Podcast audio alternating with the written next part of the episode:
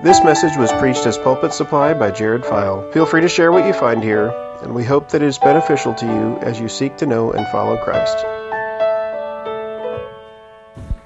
Well, good morning. If you would turn in your Bibles to 1 Peter chapter 2, finally to chapter 2. Uh, and I've been able to share all of chapter 1 with you so far uh, at Redeemer. Um, we just finished chapter 2 last week. Uh, we're starting chapter 3 th- tonight. Um, the text that uh, Tom read, uh, as I was listening, I was, I, was, I was just a little disappointed because of a word change that they made. It said, Examine and see that the Lord is good.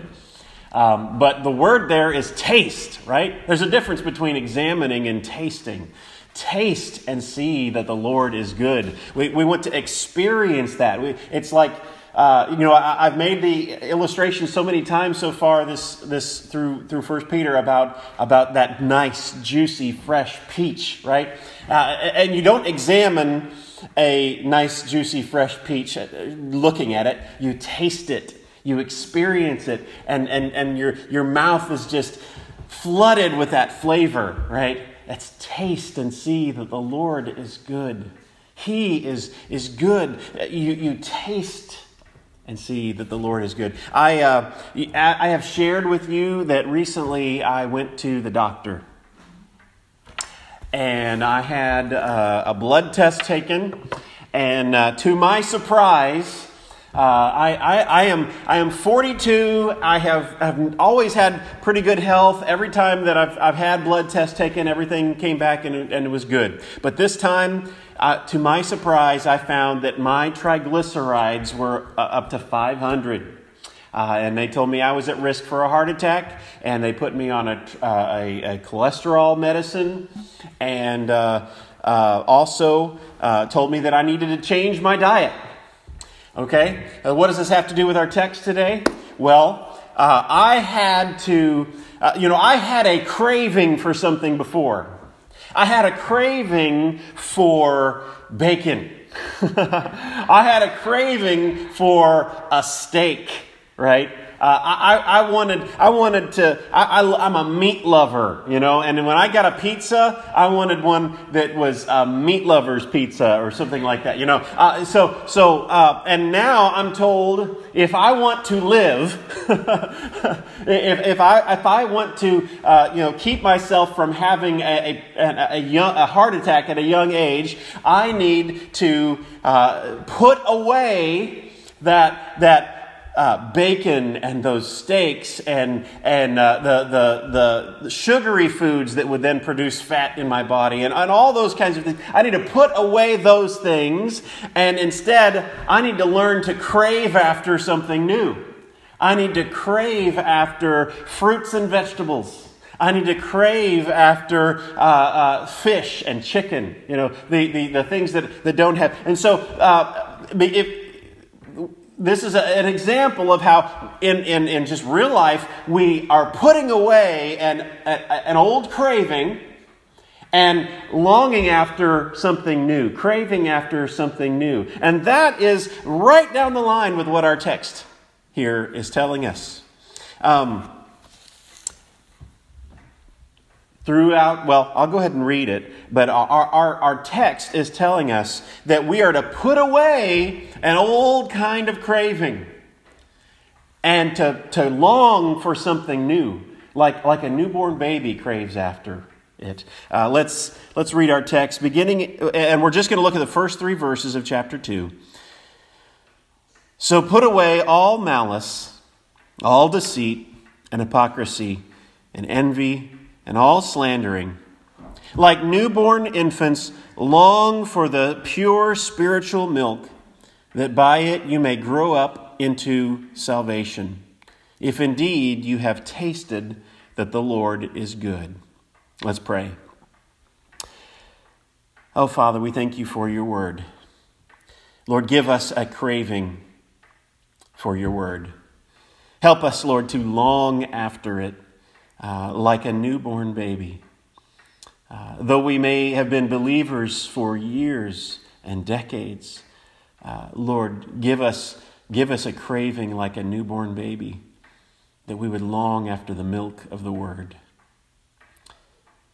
Father, open our eyes today and open our ears and, and, and sensitize our taste buds that we might taste and see that you are good. In Jesus' name, amen. So we've been looking at 1 Peter, and uh, I, I, want everything to kind of be understood in context. Um, we began 1 Peter uh, with a call basically to praise the Lord. Uh, and he tells us all these things that we are to praise God for. And, and so let's, let's just, as we review, let's, let's be reminded of those things and, and let praise well up in our hearts. If we are, are believers in Jesus, He has caused us to be born again. Amen? Does that want, make you want to shout hallelujah? We've been born again. We're new creatures. Our old person has died. We are a new creature in Christ. That ought to cause us to shout hallelujah. We have a future that, that he has he holds in our hands. We will never be disappointed with it. We, it will be uh, always spectacular. It will never fade away. It is unfading. It is imperishable. All of those things. And, and that ought to cause us to praise him right? And he holds us in our hands in his hands. When we feel like we just can't hold on any longer he holds on to us. And that ought to cause us to praise Him. We have this great privilege of revelation, right? We, we get to see the things that the prophets only dreamed about because we have Jesus. We saw, we, we don't, we don't, though we do not see Him, we love Him because we have recorded in Scripture what He has come and He's finally done that even angels long to look into. Oh, we stand in such a wonderful position as, as believers, and, and that ought to cause us to praise Him. And so Peter turns the corner and he says, Because of all the magnificent things that God has done for us in Jesus Christ, then we're to live in a certain way. He tells us we're to put off, uh, we're, not, we're, we're to, to uh, put all of our hope Put of all of our, our longing and expecting upon the, the future glory that is to be revealed. We're living as strangers and aliens in this world. We're living as strangers and aliens, not hoping in the things of today, but, but realizing, you know, it may be a, a, light momentary affliction we're going through right now, but oh, the hope of glory that we have. And we, we're to put all of our hope in on. That's how we get through this world as strangers and aliens. We put all of our hope on the, the future that He is coming. We, we also are to strive to be holy as He is holy. You know, He's our Father. He's caused us to be born again. We've brought, been brought into a new family. And so we're going to imitate our Father. Just like He is holy, we should then be holy. I know this is all review. And, and sometimes, maybe, maybe, I don't know if anybody gets tired of hearing it. We ought not get tired of hearing it. I, I, I, do the review so that we kind of remember where we're at and what leads up to this point. But anyway, we're, we're called to be holy. We're called to fear God. You know, we call on Him as Father, and yet we, we fear Him, and that keeps us from running off the rails morally. And He calls us to love one another because we've been born again of imperishable seed and not perishable. We're to love our fellow believers, even though we come from different families, different backgrounds, different ethnic backgrounds, different languages. We love one another sincerely from the heart because we're a part of a new family. And, and we don't look at, at the world as it is in this age, but we look to this future coming in glory where we're going to spend eternity with our brothers and sisters across races, across ethnicities. We will forever sing before the throne Worthy is the Lamb who was slain, who bought a people for himself from every tribe, tongue, and nation. And then we come to, to this. He's continuing on with his response. Because of what God has done for us, this is what we do. We are to put away certain things. The, the things that, as unbelievers, we used to crave after. We used to crave, we used to maybe get, get a joy out of malice and deceit and hypocrisy and envy and slander. You know, why do people gossip? There's, there's, a, there's a feeling of, of, uh, of, of pride, maybe, of being in the know, right? You, you know something about, oh, did you hear what? And, and, and there's, there's this, this pleasure that arises sometimes when we gossip. And that's, that's the old man, the man we used to be before we were born again. Uh, uh and and, and, and uh, malice. Uh, you know, we, we, we don't think of ourselves as, as being characterized by malice. Uh, but sometimes there's, there might be a pleasure of, of holding on to uh, uh, uh a dislike for someone. And the Bible tells us to put away those things. No longer crave after those things. No longer be satisfied by those things. But instead, instead, he says, we're to long, like newborn infants, long after the pure spiritual milk. What's the relationship between what we're looking at here and what we just looked at last week? You know, we were told to love one another earnestly from the heart. Each of these things that we're told to put off are things that are obstacles to our love for one another. If we have malice in our hearts, or if we lie to one another, or we're just hypocrites, how can you love one another sincerely if we're hypocrites? Right? These are obstacles to our love for one another. We're to put off malice, deceit, hypocrisy, envy, and slander because those things are things that stand in the way of our being able to love one another. And then he gives us a word on how we're to do that.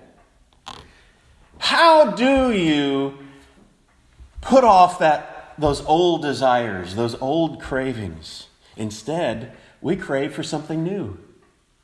You know? Uh, and, and, and I think psychology tells us, tells us this. How do you, you know, replace an old habit.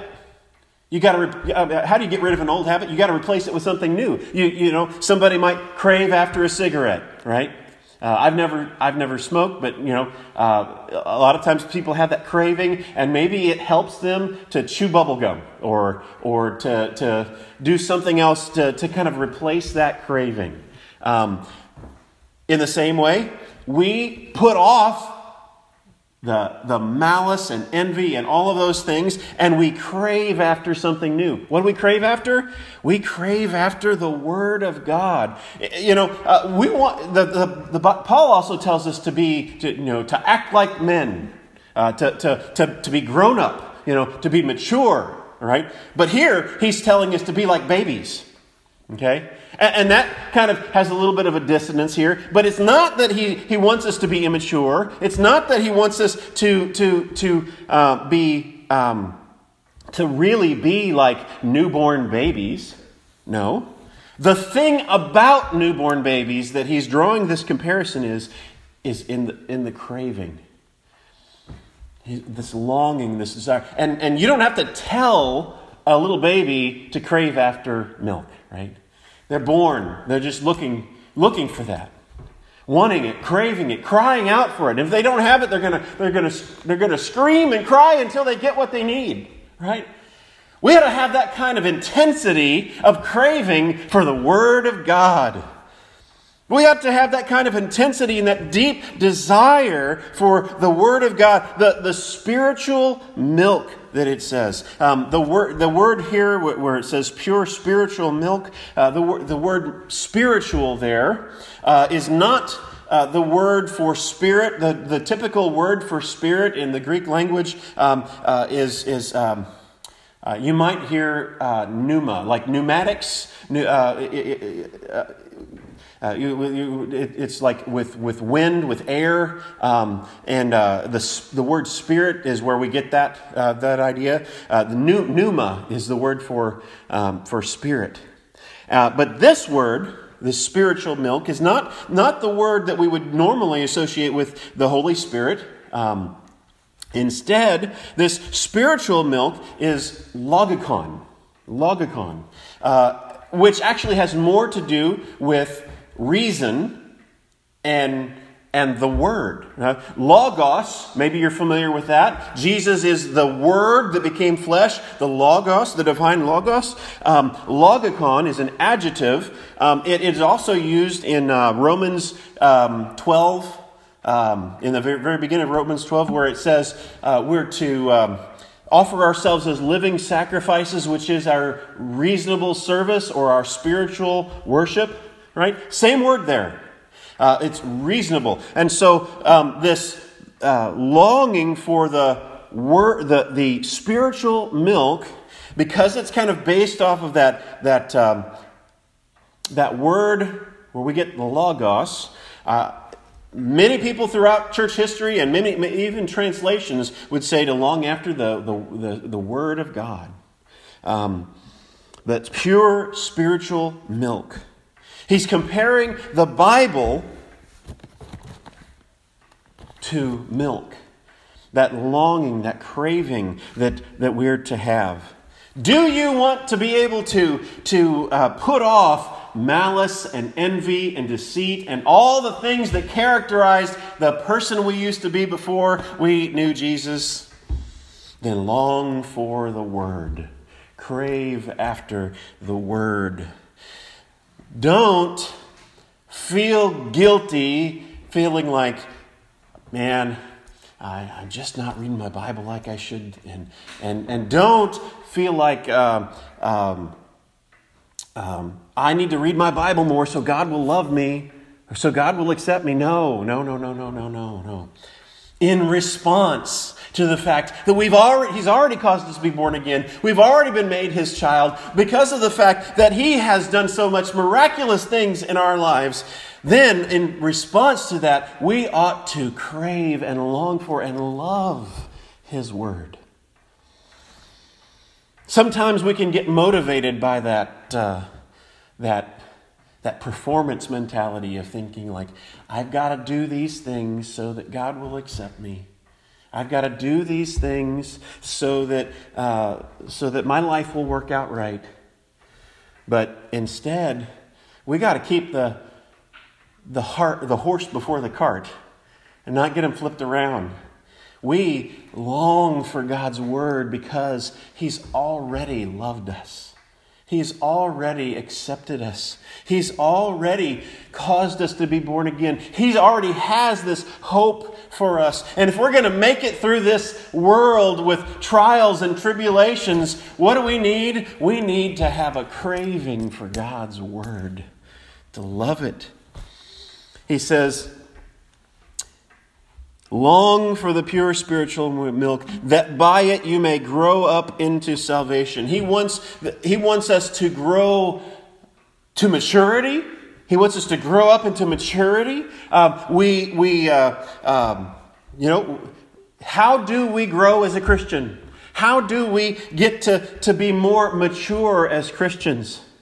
We get into the Word. We study the Word in groups.